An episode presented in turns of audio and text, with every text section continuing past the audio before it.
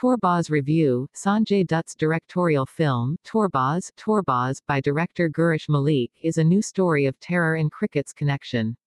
Has been released on Netflix. Apart from Sanjay Dutt, actors like actor Rahul Dev, Nargis Fakhri are in the important role in this film. On this Friday, Bhumi Pednekar's film, Durgamati, has also been released along with Torbaaz.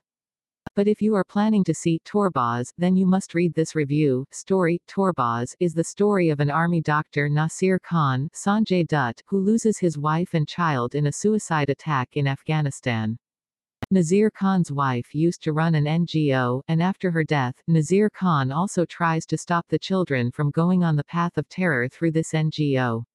For this, he takes the support of cricket. If he is able to succeed, you will have to watch the film to know. Talking about the beginning of the film, some of the early minutes of the film seem completely connected to the terror and jihad created in Afghanistan.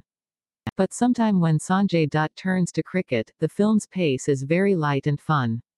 It happens. It is fun for the children who are seen in refugee camps to get excited about seeing the real ball of cricket.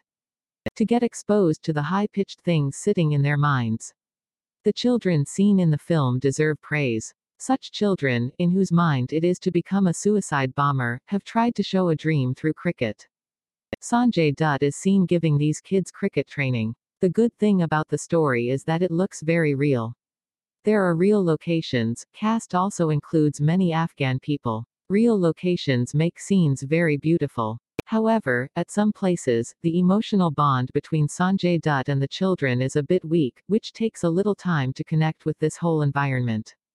Actor Rahul Dev has been very good as a dangerous villain and he takes your attention with his style.